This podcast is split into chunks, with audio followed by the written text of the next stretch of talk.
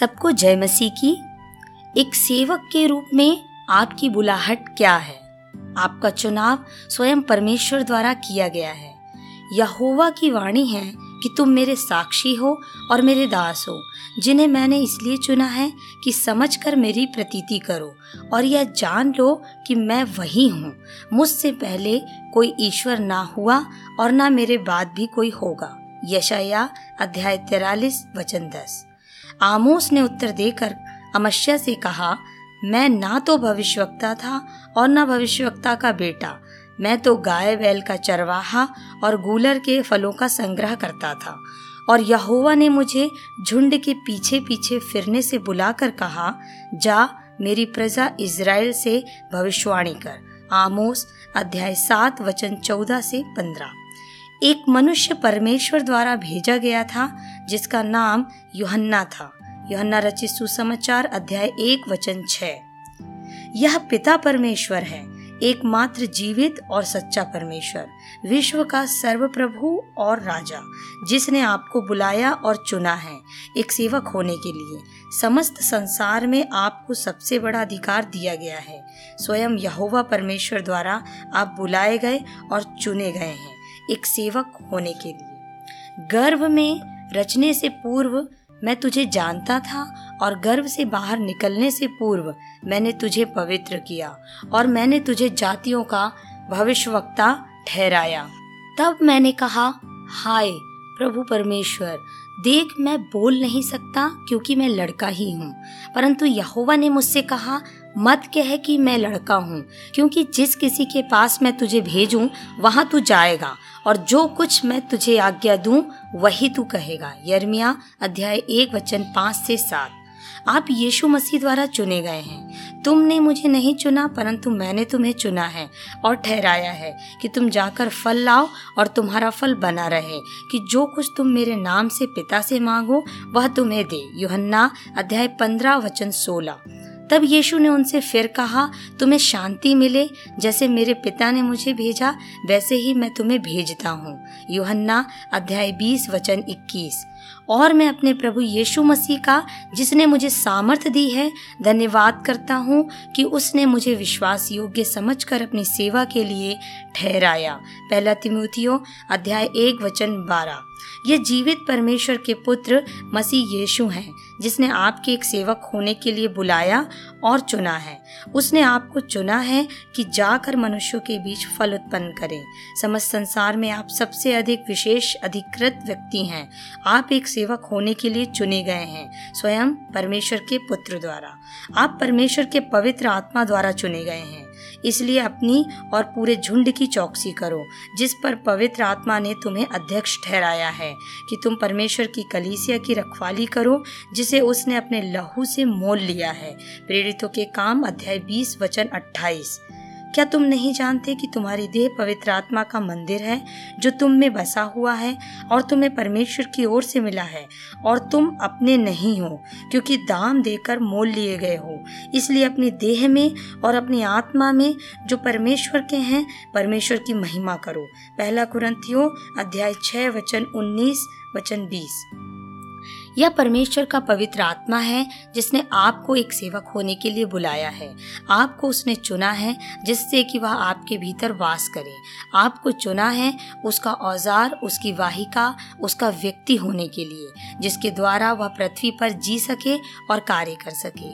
पवित्र आत्मा आपके शरीर और जीवन का उपयोग करना चाहता है, यह दर्शाने के लिए कि एक व्यक्ति को पृथ्वी पर किस प्रकार जीना है। पवित्र आत्मा आपको मसीह की समानता में बनाना चाहता है है, जगत के लिए आपको एक नमूना बनाना चाहता है, एक नमूना कि किस प्रकार परमेश्वर चाहता है कि लोग जिए सब पवित्रता और धार्मिकता में। पवित्र आत्मा आपका उपयोग करना चाहता है, यीशु मसीह के महिमामय सुसमाचार का प्रचार करने और शिक्षा देने के लिए। समस्त संसार में आपको सबसे महिमामय विशेष अधिकार दिया गया है। आप परमेश्वर के पवित्र आत्मा द्वारा बुलाए और चुने गए हो। आपको उसी प्रकार जीने के लिए बुलाया गया है, जिस प्रकार मसीह जीता था। एक पवित्र और धर्मी जीवन और आप बुलाए गए हैं मसीह के सुसमाचार का प्रचार करने के लिए।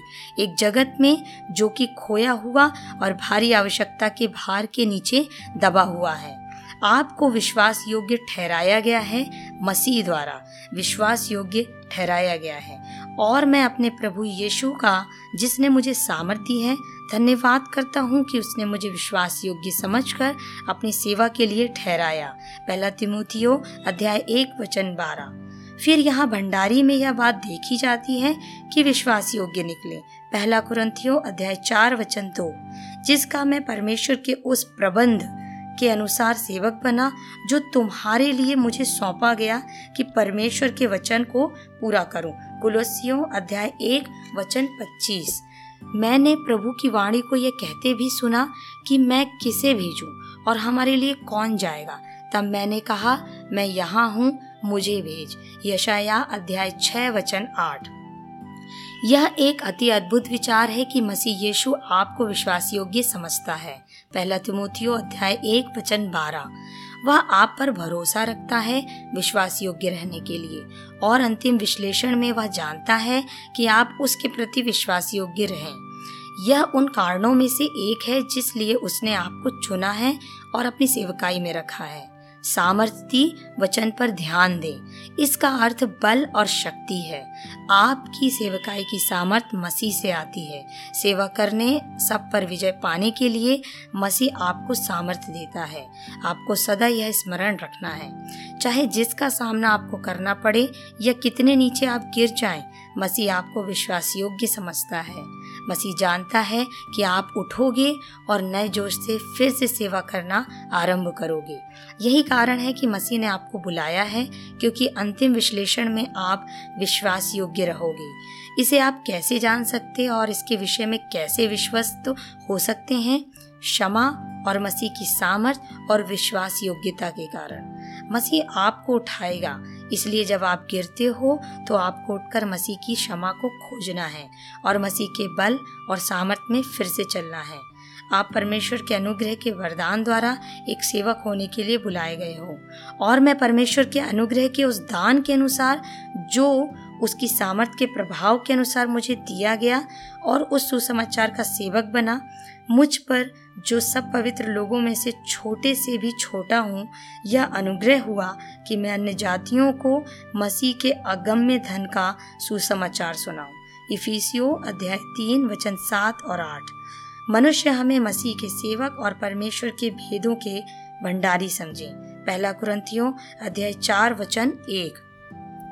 आपको मसीह के एक सेवक होने के लिए बुलाया गया है। पहला कुरंथियों अध्याय चार, वचन एक। चार महत्वपूर्ण तथ्यों पर ध्यान दें। पहला, सेवक शब्द का अर्थ है एक नीचे का नाव खेने वाला यह उन दासों के संदर्भ में है जो बड़े जहाजों के निचले भाग में बैठकर पतवारों को चलाते थे, समुद्र में से जहाज़ को आगे बढ़ाने के लिए। मसीह जहाज़ का स्वामी है और सेवक मसीह के दासों में से एक है। ध्यान दें, नीचे खेने वाले अनेक सेवकों में आप केवल एक हैं। यह भी स्मरण रखें कि जहाज़ के निचले भाग में दास जंजीरों द्वारा बंधे थे। उनको जहाज़ के स्वामी की सेवा करने के अतिरिक्त और कुछ करने की अनुमति नहीं थी। आप मसीह के एक बंधक दास हो। आपका अस्तित्व केवल स्वामी के लिए, खेने के लिए है। आप किसी अन्य की सेवा नहीं करते और ना कर सकते हैं। दूसरा, परमेश्वर ने आप पर अपने अनुग्रह को निछावर किया है और आपको एक सेवक बनाया है। इफिसियो अध्याय तीन, वचन सात और आठ। परमेश्वर ने आप पर दया की है और आपको अत्यधिक क्षमा किया है। आप अपने जीवन के लिए परमेश्वर के ऋणी हैं, मसीह के अगम में धन का प्रचार करने के लिए। किसी भी व्यक्ति को इससे बड़ी बुलाहट और विशेष अधिकार नहीं दिया जा सकता है। तीसरा, आपकी महानतम महिमा परमेश्वर की बुलाहट और परमेश्वर का कार्य है। यह अवश्य ही पॉलुस के विषय में सत्य था। इफिसियों अध्याय तीन, वचन सात और आठ। पॉलुस ने सेविकाई के सम्मान को देखा। परमेश्वर द्वारा विशेष रूप से चुने जाने के सम्मान को। विलियम वार्कले दर्शाता है कि पॉलुस के लिए सेवकाई एक ज्वलंत विशेष अधिकार था। पॉलुस को एक सेवक होने के लिए परमेश्वर को आग्रह नहीं करना पड़ा। किसी को भी आग्रह नहीं करना पड़ा कि पॉलुस शिक्षा दे। इफिसियो अध्याय चार वचन एक। गाय इफिसियो अध्याय पाँच वचन उन्नीस। परमेश्वर के लिए बोल इफिसियो अध्याय चार वचन सत्रह। मिलने जाएँ, दूसरा कुरंथियों अध्याय तेरह वचन एक। पॉलुस को विवश नहीं करना पड़ा। उसने एक सेवक होने की, उसकी बुलाहट को सब विशेष अधिकारों में महानतम के रूप में देखा। परमेश्वर के एक सेवक के रूप में आपको उस महान विशेष अधिकार को देखना है, जो मसीह की सेवा करने में आपका है। गलातियों और इफिसियों की पत्रियाँ चौथा एक सेवक और प्रचारक होने की आपकी बुलाहट एक दान है, परमेश्वर के अनुग्रह का एक मुफ़्त दान। यही बात तो पॉलुस कहता है, इफिसियों अध्याय तीन वचन सात और आठ। पॉलुस को बुलाने का अधिकार था। पॉलुस को, क्योंकि परमेश्वर के पास सब अधिकार है, परमेश्वर परमेश्वर है। पॉलुस में कोई योग्यता, कोई मूल्य नहीं था, जिसके कारण परमेश्वर ने उसे एक सेवक और एक प्रचारक के रूप में चुना। पॉलुस केवल आश्चर्य से कहता है, कैसा विशेष अधिकार कैसा उत्तरदायित्व। सेवकाई और प्रचार करने के लिए परमेश्वर द्वारा छोटे में से भी छोटा बुलाया गया। मसीह में उद्धार पॉलुस के एक सेवक बनने का कारण बना। मसीह में उद्धार पॉलुस के एक प्रचारक बनने का कारण बना। पॉलुस की अति दीनता पर ध्यान दें, उसके पास वह था जिसकी हम सबको आवश्यकता है। परमेश्वर के समक्ष एक गहरा, तीव्र, अयोग्यता का एहसास। परमेश्वर के एक सेवक के रूप में आपके पास सब बुलाहटों में महान बुलाहट है। आपको सर्वोच्च विशेष अधिकार दिए गए हैं। परमेश्वर ने उसके अनुग्रह को आप पर निछावर किया है। और आपको उसका सेवक होने के लिए बुलाया है। एक जगत के लिए जो दुख और मृत्यु के बोझ के नीचे दबा है। आप परमेश्वर के एक भंडारी, एक सेवक होने के लिए बुलाए गए हैं। मनुष्य हमें मसीह के सेवक और परमेश्वर के भेदों के भंडारी समझे। पहला कुरंथियो अध्याय चार वचन एक। क्योंकि अध्यक्ष को परमेश्वर का भंडारी होने के कारण निर्दोष होना चाहिए। तीतुस अध्याय एक वचन सात। जिसको जो वरदान मिला है, वह उसे परमेश्वर के नाना प्रकार के अनुग्रह के भले भंडारियों की नाई एक दूसरे की सेवा में लगाए। पहला पत्रस अध्याय चार वचन दस। आप परमेश्वर के भंडारी हैं। भंडारी शब्द का अर्थ है एक संपत्ति का पर्यवेक्षक। भंडारी सदा एक दास था, एक स्वामी के अधीन। परंतु स्वामी के संपूर्ण घर या संपत्ति पर अन्य दासों पर प्रभारी बनाया जाता था। वह कर्मचारियों का नियंत्रण करता और स्वामी के लिए संपूर्ण कार्य चलाता था। उसे दूसरों पर नियुक्त किया गया था, परंतु वह स्वयं स्वामी का एक दास था। उसके कार्य का सूक्ष्मता से सर्वेक्षण नहीं किया जाता था। इसलिए उसे विश्वास योग्य और उत्तरदायी होना होता था। यह ध्यान दें कि एक सेवक किसके ऊपर एक भंडारी बनाया जाता है? परमेश्वर के रहस्यों पर। एक रहस्य कोई ऐसी बात नहीं है जिसे समझना कठिन है। इसकी अपेक्षा यह कुछ ऐसी बात है जिसे छिपाकर गुप्त रखा गया है। यह कुछ ऐसी बात है जो मानवीय समझ द्वारा खोजी नहीं जा सकती थी, परंतु अब परमेश्वर द्वारा प्रकट की गई है। जिन पर यह प्रकट की गई है, उनके लिए यह अत्यंत स्पष्ट है, परंतु जो उसे ग्रहण नहीं करते, उनके लिए यह पूर्णता अजनबी है। परमेश्वर के रहस्य क्या हैं? वे सत्य हैं। परमेश्वर के वचन के महिमामय सत्य। वे कौन हैं जिन पर ये रहस्य प्रकट होते हैं? भंडारियों, सेवकों, मसीह पर विश्वास करने वाले दासों पर। परमेश्वर के एक सेवक के रूप में आपका उच्च सम्मान होना है, आपके कार्य के लिए।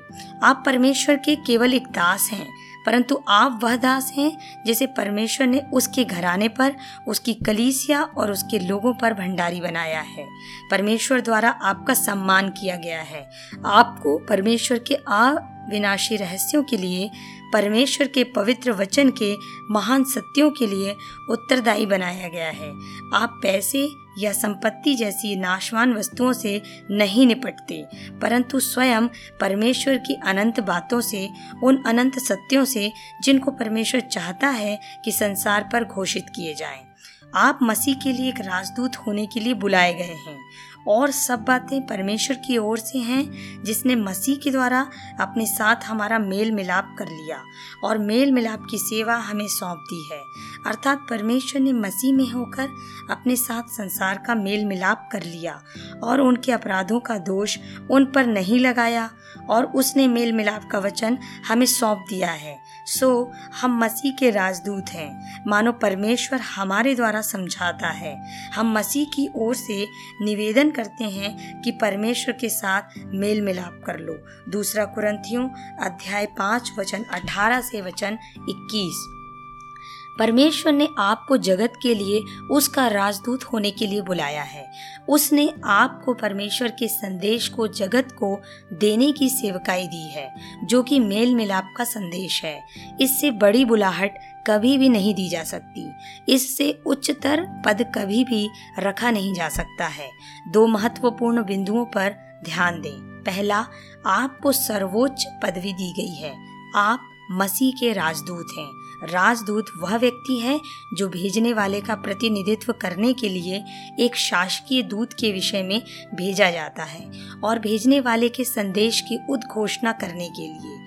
राजदूत के विषय में चार बातें सदा सत्य हैं। पहली, आप उसके हो जिसने आपको भेजा है। दूसरी, आपको भेजे जाने के लिए नियुक्त किया गया है। आपका अस्तित्व केवल उसी उद्देश्य के लिए है जिसके लिए आप भेजे गए थे। आपके पास जिसने आपको भेजा है, उसका संपूर्ण अधिकार और सामर्थ्य है। आपको भेजने वाले के संदेश के साथ भेजा गया है। संदेश आपका नहीं है। दूसरा आपको सबसे महान संदेश दिया गया है। परमेश्वर के साथ मेल मिलाप कर लो। संदेश इतना महत्वपूर्ण है कि आपको मनुष्यों से निवेदन करना है। याचना, मनाना, पुकारना और विनती करना है कि वे परमेश्वर से मेल मिलाप कर लें। ध्यान दें कि यह मसीह के लिए ही आपको मनुष्यों से विनती करना है। मसीह ने मनुष्यों के लिए मेल मिलाप उपलब्ध कराने के लिए अंतिम मूल्य चुका दिया है। उसने मनुष्यों के पापों को स्वयं पर ले लिया और उनकी दंडाज्ञा को लिया है।